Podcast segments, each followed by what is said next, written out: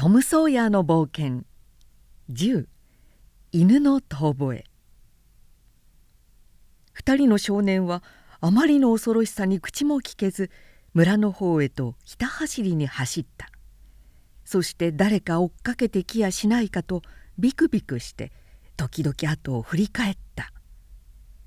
逃げていく道端に立っている切り株はどれもこれも人間に見え敵に見えてその度に2人は息が詰まる思いだった。村外れにポツンと立っている小屋辺りを駆け過ぎる時番犬が吠え出したので2人の足は翼が生えたように一層速くなった「あのオンボロの女飯工場までへたばらずに行けるかな」はあはああえぎながらトムはキレキレにささやいた「俺はもうとても続きそうもないや」ハックルベリーの荒い息遣いだけがその答えだった。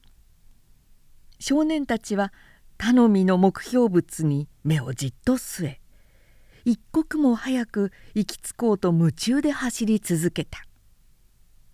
一歩一歩そこへ近づく。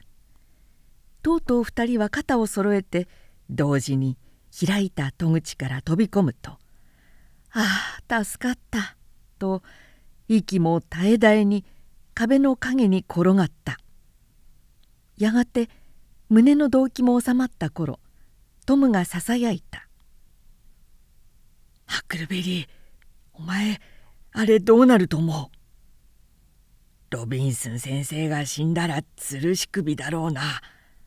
ええ本当かい？そうだと思う。お前当たり前じゃないか。トムはしばらく考えていたがやがて言った「誰が言いつけるんだ？俺たちかい?」とんでもない。もしインジャン・ジョーが死刑にならなかったとしたらどんなことになるか考えてもみな。俺たちはいつか間違いなくあいつに殺されてしまうんだぞ。俺も今そう思ってたところなのさハック。まあ誰かがしゃべるとしたらポッターかな。あいつバカだからな。それにいつもぐでんぐでんに酔っ払ってやがるしさ。トムは何も言わずに考え込んでいたが間もなく小声で言った「ハックあいつはあのこと知らないんだから喋れやしないよ」どうして知らないんだ？だってインジャン・ジョーが突き刺した時あいつは張り倒されていたじゃないか。あいつが何か見てたと思うかい？何か分かってたと思うかい？ちげえねえ。その通りだよトム。それにだ。おい張り倒されてあいつ完全に伸びちまったんじゃないのかい？うーんトム。そいつは違うらしいぜ。飲んでやがったからな。俺にはちゃんと分かったんだ。それにやつったらしょっちゅう飲んでるんだ。いいかうちの親父がうんと飲んで酔っ払ってる時に何でもいいからごっくと頭を食らわしてみろよ。そういう時はいくら食らわしたって伸びちまわないって話だぜ。親父はしょっちゅうそう言ってるぜ。マーク・ポッターだって同じことさ。もし飲んでなけりゃあれだけぶん殴られたら伸びちまうだろうけどな。きっとそうだよ。トムはまたしばらく考えたあげく言った「ハッキーお前きっと黙っていられるか?」俺たちは黙ってなきゃいけないんだぜトム。お前だってわかるだろう。もし俺たちがしゃべってだよ。いいんじゃのやつ縛り首にならねえでみろ。俺たちを川へ放り込むくれ。猫に引き殺すより優しいや。なあおいトム。俺たちは誓うんだ。そうしなきゃダメだ。黙ってるって誓うんだ。賛成。そいつがいいや。両手を上げて誓うんだろう。私たちはダメダメ。こんな時にはそんなんじゃダメだ。つまらない。ちっぽけなことならそれでもいいけどよ。女の子なんざそれでもいいよ。あいつらはすぐ裏切りするしつまらねえことで腹立ててすぐしゃべるしな今度みてえなすげえことには書き物にしとかなくちゃいけねえや欠板をしてな。トムは一も二もなくこの思いつきに飛びついた。なんという深刻な暗い恐ろしい考えだろう。それに時間といい辺りの様子といい今までの出来事といい全てがぴったりしていた。トムは月の光に照らされて転がっている。きれいな松の板切れを取り上げポケットから赤いチョークのかけらを出すと。月の光を頼りに骨を折って次のような文章を書いた。一時一時下へ引っ張る時には舌を歯に挟んで噛み上へ跳ねる時にはそいつを緩めながらク・フィンとトム・ソーヤはこのことを黙っていると誓う。もししゃべって誓いを破った時はその場で死んでも仕方なし。ハックルベリーはトムの書き方のうまいのと言葉の素晴らしさにすっかり敬服してしまった。ですぐ上着の折り返しから針を取り出して肉に突き刺そうとしたがトムに止められた「待った。やっちゃダメだよ。そのピンは真鍮だろ。六章が湧いてるかもしれないぞ」「毒症だなんだ？毒なんだ。六章は毒なんだぜ。六章飲んでみろ。ひどい目に遭うぜ」トムは何本もある自分の針の内から一本取り出して糸を抜いた。それから二人の少年はお互いの親指の頭をつっついて血を一滴絞り出した。何度も絞ったあげくトムは小指の先をペンの代わりにして自分の頭文字をサインした。それからハックルベリーに頭文字の H と F の書き方を教えここで誓いは完了した。2人は怪しげな儀式をしおまじないを唱えながらその板を壁のそばにうずめた。これで彼らの舌を縛った枷にはがっちりと鍵がかけられその鍵は遠くへ投げられたというわけだ。ちょうどその時建物の向こうの破れ目から一人の人影がこのボロ屋にこっそり忍び込んだのが二人ともそれには気がつかなかった。ハックルベリーがささやいた「トムこれで俺たちはもう喋らないでいられるってわけだね。ずっと。そりゃそうだよ。どんなことが起こったって。俺たちはどうでも黙っていなくちゃいけないんだ。喋ればその場で死んじゃうぞ。分かってるな。うん。そうだ。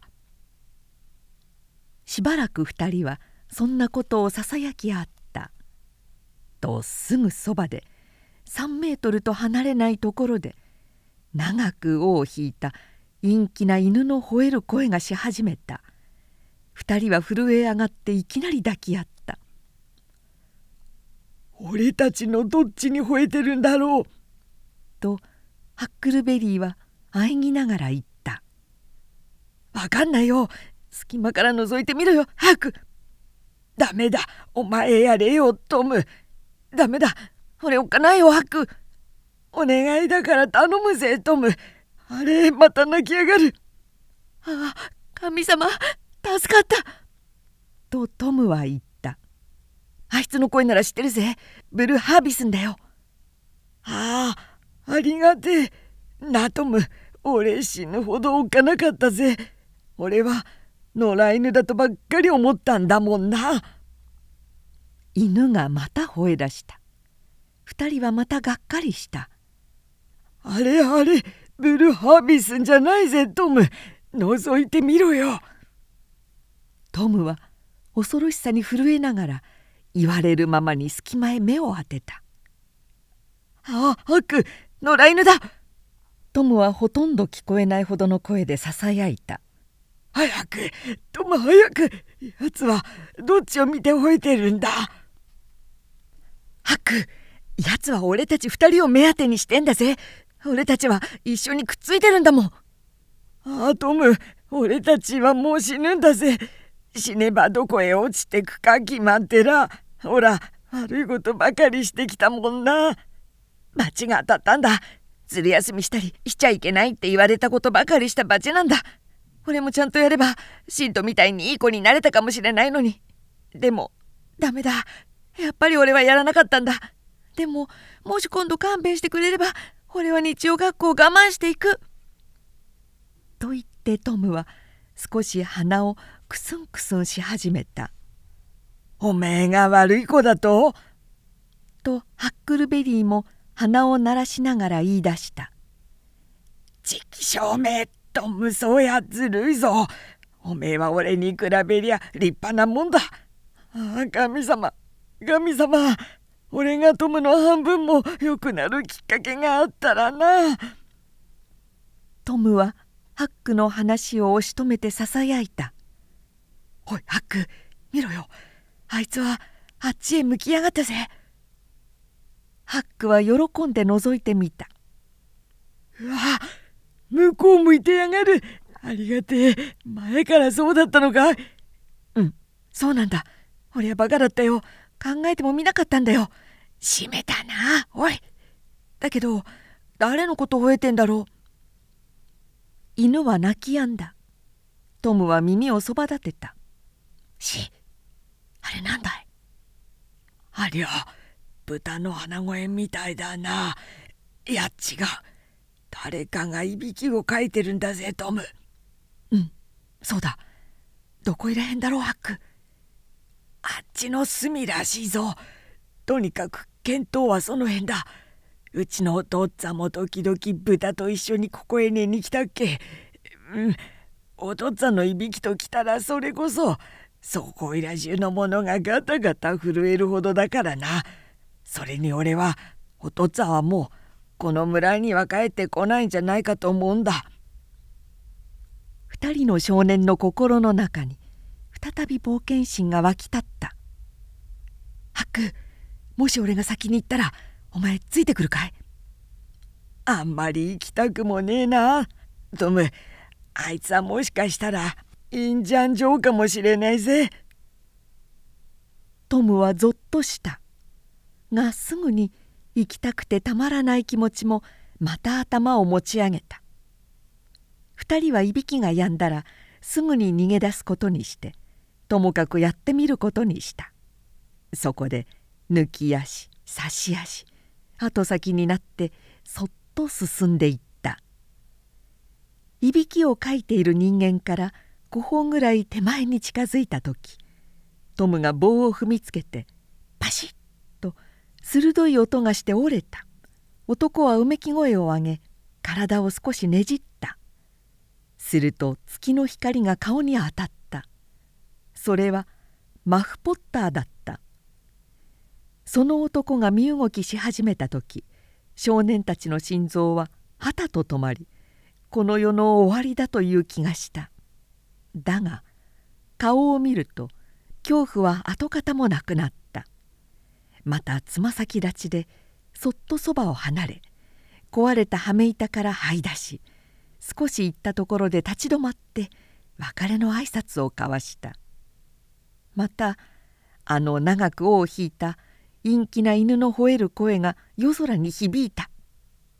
振り返ってみると見知らぬ犬はポッターの寝ているところの1メートルほどそばでポッターに顔を向けて鼻を空に持ち上げて吠えてるところだったあわかった！あいつに吠えてたんだ！二人は思わず同時に叫んだ「おいトム！みんなが言ってたぜ。2週間ばかり前夜中にジョニー・ミランチの周りを野良犬がうろついて吠えてたんだって。そいからヨタカが舞い込んできて手すりに止まって泣いたって言うぜ。その晩にさそいだのにあすこんちじゃまだ誰も死なないな。うん。そいつは俺も知ってる。誰も死なないようだな。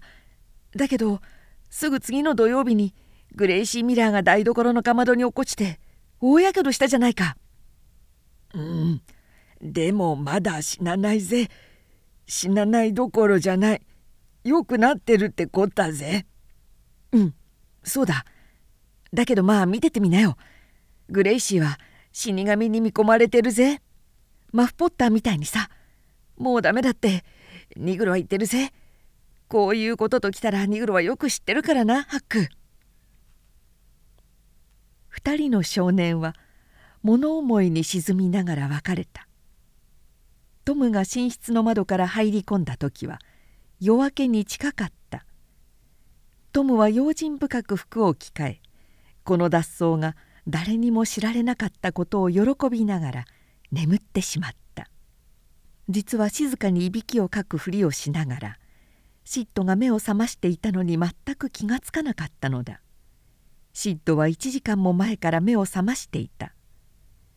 トムが目を覚ました時はシッドはとうに着替えをして下へ降りていった後だった。辺りの明るさを見てももうだいぶ遅いようだったしうちの中の様子もなんとなく遅いような感じだった。トムはびっくりして跳ね起きた。なぜ誰も起こしに来なかったのだろう。なぜいつものように起き上がるまでうるさく言われなかったのだろう。何か面倒なことが起こっているなという不安が後から後から湧いてきた。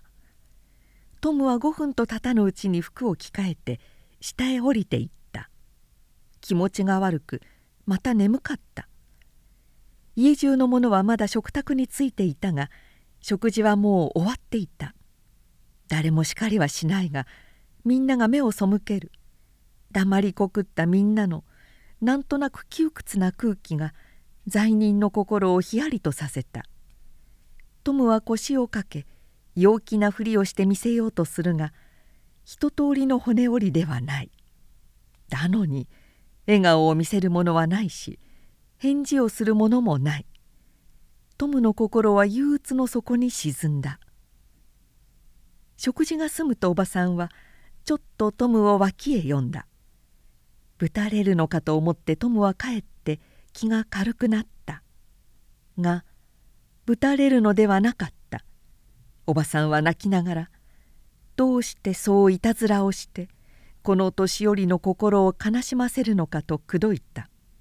そして「お前にはもうほとほと手のつけようもないのだからいっそいつまでもそんな悪たれを続けて身を滅ぼすがいい」そして「白髪頭のおばさんが嘆きのあまりお墓に行くところまでやっておくれと言った。